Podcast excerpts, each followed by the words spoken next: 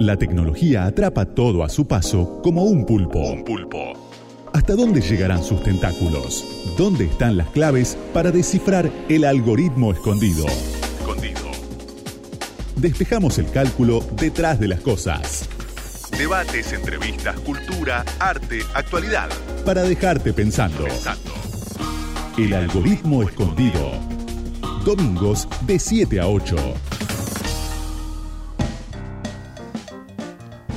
Muy pero muy buenas tardes, buenas noches. Estamos acá en otra emisión del algoritmo escondido. Es un nuevo capítulo para, bueno, para meternos en estos temas de tecnología, de arte, de actualidad y diferentes temas. Estamos acá con Pablo Mercado. Eh, ¿Cómo va, Pablo? ¿Qué tal? Buenas tardes. Eh, y lo primero que hay que decir es que Mika ya va a volver, ¿eh? Ahora un ratito vamos a Liberen a Mika, Mika está aislada, pero Micaela Mendelevich, nuestra querida co-conductora, está aislada y bueno, próximamente ya la tendremos de nuevo aquí en el piso. Igual en un ratito tenemos columna con ella. Por supuesto, por supuesto. Exactamente, a distancia, ¿no? Como es bastante habitual en estos tiempos. Sí, sí, nos estamos cuidando entre, entre todos. Así que, bueno, acá estamos, si nos quieren ubicar en las redes sociales, ya lo saben, arroba algoritmo 899, tanto en Twitter como en Instagram. Y bueno, y acá estamos. Y después nos pueden ubicar también en Spotify. Si quieren seguir los, los programas anteriores, este tipo podcast, o en los podcasts de, Google también nos pueden encontrar. Así que nuevamente estamos acá para, para dar un pantallazo de actualidad, de arte, de tecnología, con otro punto de vista. La tecnología avanza y miles de algoritmos se meten en tu vida. Santiago Martínez Laino te cuenta cómo descifrarlos.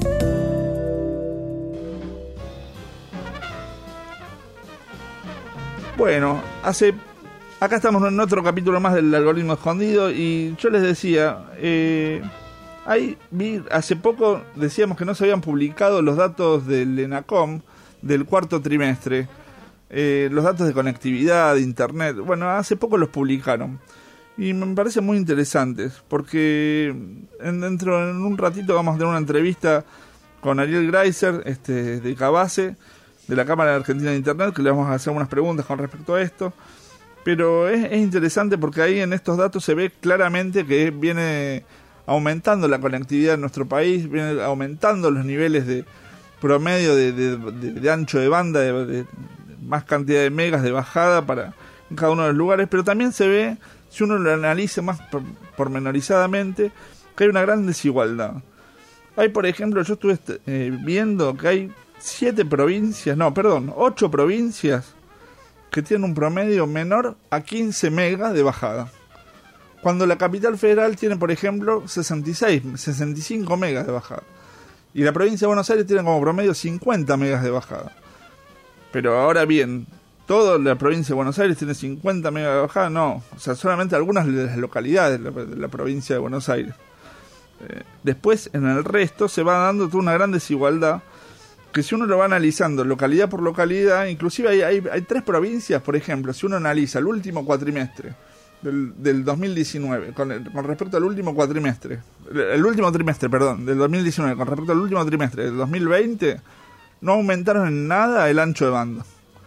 Se mantuvieron iguales. Lo cual este, habla de la gran desigualdad que hay con respecto a esto.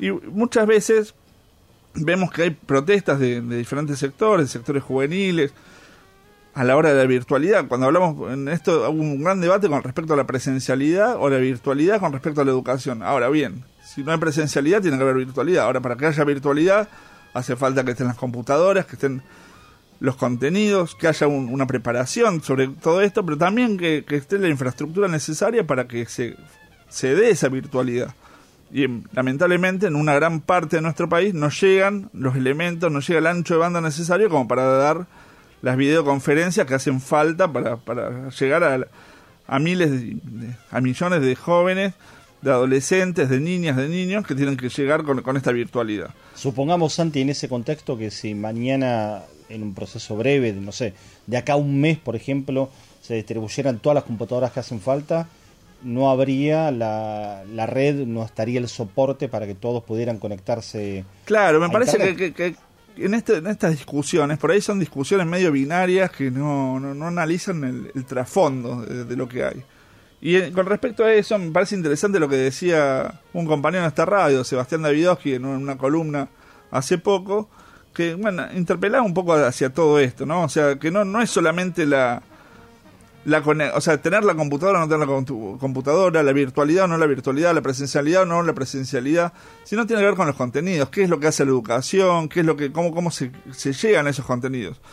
Hace las computadoras en los colegios primarios están ya hace una cantidad de años, pero muchas veces las han llevado y, las niñas, los niños a, a, clase sin saber muy bien qué hacer. Entonces acá necesitamos no solamente que, estén los, medios, sí, por supuesto que estén los medios, que haya la conectividad, que estén las, formas, pero también que esté, la, que esté pensado qué es lo que se va a hacer para garantizar la, educación en, esos lugares, también para garantizar que haya la conectividad y la comunicación que hoy pasa a ser un, derecho humano, como lo ha establecido un montón de organismos internacionales, y como lo, lo, entendió también el presidente cuando decretó el, hizo el decreto que lo, declaraba como servicio público. Ahora, es muy bueno el decreto que lo declara como servicio público, pero eso hay que acompañarlo justamente de brindar las posibilidades de un buen ancho de banda, pero no solamente en Capital Federal o no solamente en las capitales provinciales, sino también en otros eh, en otras localidades, en todas las localidades de nuestro país. Así que frente a eso me parece que vamos a seguir desmenuzando un poco todo, todos los datos estos que nos, nos vienen dando, pero me parece más que interesante. Mira, un dato más te doy. De, de todo el país, este Internet llega a 2.851 localidades. Ahora, 1.518 de esas, más o menos la mitad, llega con 10 megas o menos de ancho de banda. De eso estamos hablando. Algo muy testimonial, digamos, muy, muy Exactamente. Entonces, cuando, cuando hablamos de, cómo llega, bueno, y de esas 1518 hay 1153 que llegan con 6 megas. Entonces estamos hablando de que casi un tercio llega con 6 megas. Realmente este estamos avanzando, pero estamos avanzando siempre en los lugares donde donde donde calienta el sol, donde donde atiende donde atiende Dios, dicen muchas veces, con, respecto a Buenos Aires, con respecto a las grandes capitales. Me parece que tenemos que llegar hacia todo el país para que realmente Internet sea un derecho, no solamente en la declamación, sino también en el ejercicio.